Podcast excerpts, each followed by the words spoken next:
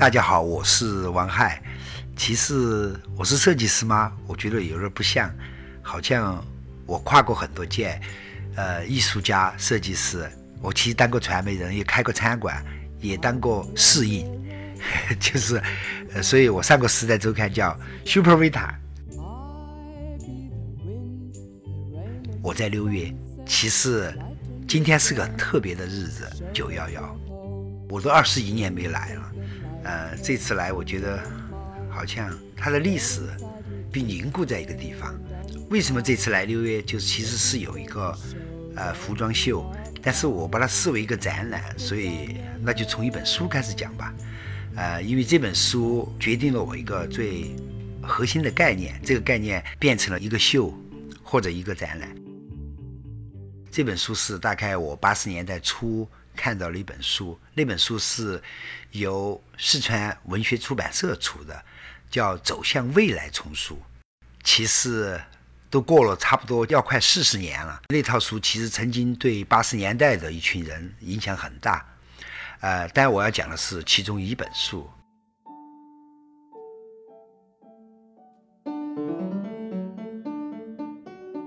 那本书其实很薄，叫《记忆币：一条永恒的金带》，很老的一本书，找出来哇，那本书已经所有的纸张都变黄了，而且还。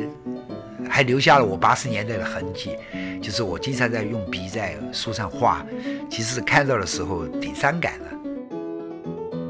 实际上只有一百多页，是对当时一九七九年在美国出的一本书的编译。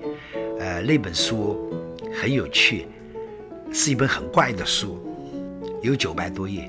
这本书我终于看到原本了，下面看到的名字叫侯世达 h o s t a 其实他的那个英文名和中文名区别很大很大的，他叫赫夫斯泰特，在他大学时代，他对中文突然感兴趣，他觉得中国语言是世界上唯一还在使用的象形文字，所以这本书里面有个很有趣的概念，就是对象符号和对象的关系，所以他觉得中国的文字是唯一没有对象的符号，比如英文是由二十六个字母拼写的。所以它是对声音的记录，但是中国文字不是对声音的记录，呃，所以他为这本书取了一个中文名，叫“集义币”，集合了异常的不同的玉石，所以叫“集义币”。所以把两本书摆在一起，其实好像是时代的穿越和跨越。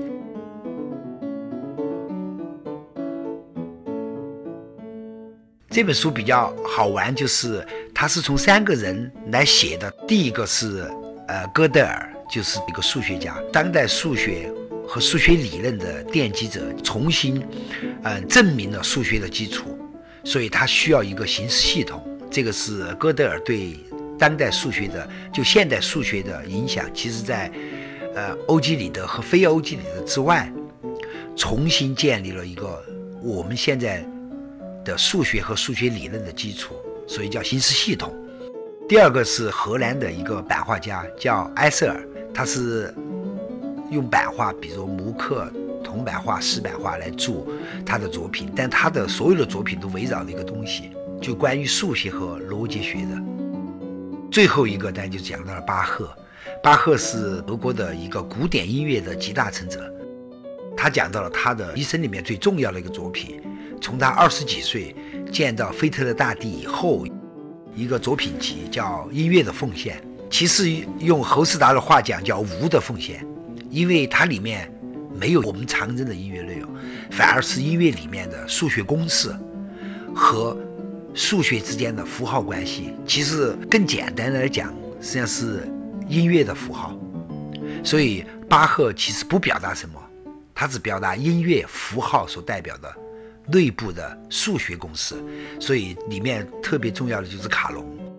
当时他二十多岁去见菲特勒大帝的时候，菲特勒是一个古典钢琴，还不是现代意义的钢琴，就是高低音琴的呃收藏者。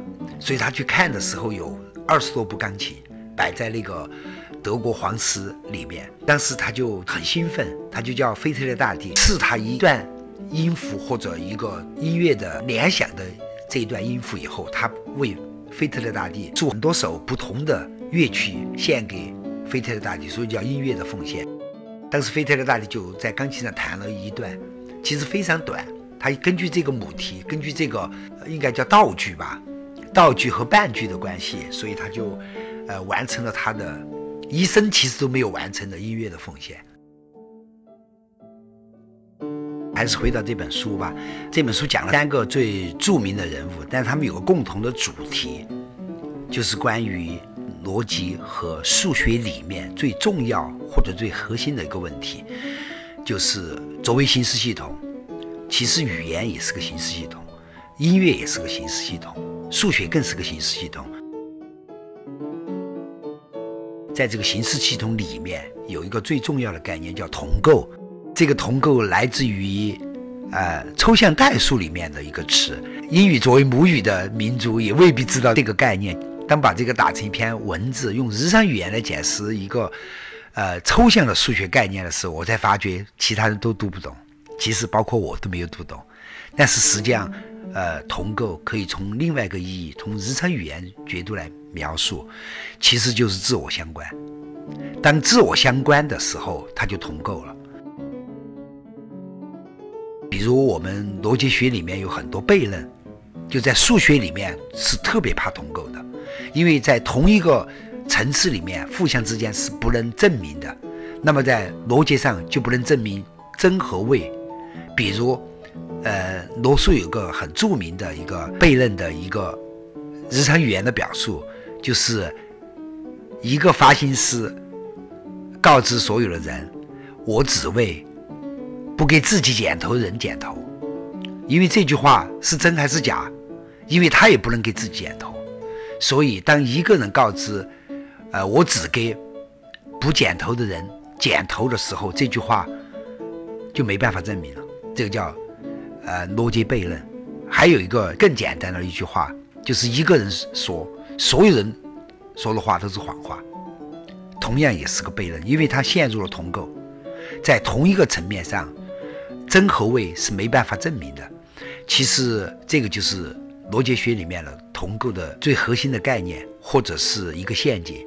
呃，其实埃塞尔画的画，就比如他最著名的一张画，就是 join hands，就是互惠的双手，就左手画右手，右手画左手。其实你没办法证明是左手画了右手，还是右手画了左手。那么这个埃塞尔这张画是很著名的一个同构的一个例子。也就他用视觉的语言表达了同构，还有这个在卡农里面是更更特别，卡农里面都是同构的，呃，它的首尾上下，然后音乐的过程或者叫伴句和道句之间，导句就是领导的一个句子和一个伴奏的句子之间也是个同构关系，所以他们三个人其实在这本书里面都表达了一个同构。其实某种意义上有比较有趣，就是同构也是个中国概念。中国有很多回文诗，就是从左读到右，从右读到左，意意思变了，但是每个字都没变，所以叫回文诗。呃，如果从这个意义上讲，我们的 DNA 就是回文。如果你把 DNA 用代号或者是符号来表达以后，从左到右，从右到左，呃，都是同构的。其实生命就在于它的同构。或者在于他的自我相关，因为只有自我相关，生命才能福祉。所以，自我相关和自我福祉是生命意义的本质。如果每一秒钟一个人停止了自我相关和自我福祉，生命就终结了，因为他没办法福祉自己，那么生命就终结了。所以，整本书的三个人，然后讲了同样一个关于同构的问题。这个同构其实是我八十年代读到了一本书，但是到今年，呃，其实我无意中想起了这本书。后来到了上海，见到了林亚军，他就说他挺好奇这个主题的，觉得对他启发挺大的。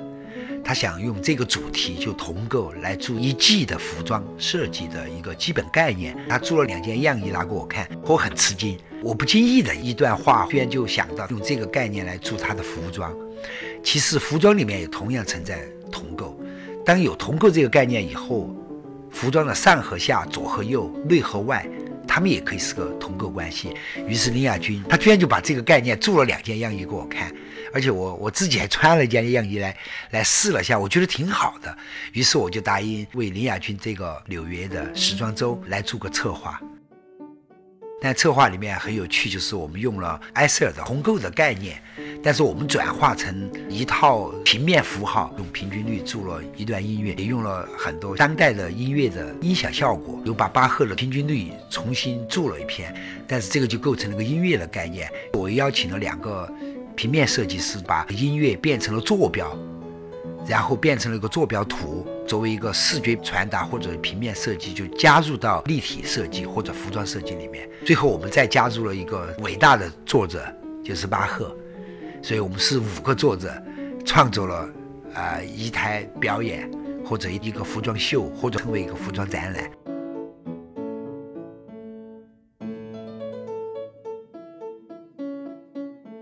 这个大概是我们这次整个服装秀的一个主题吧。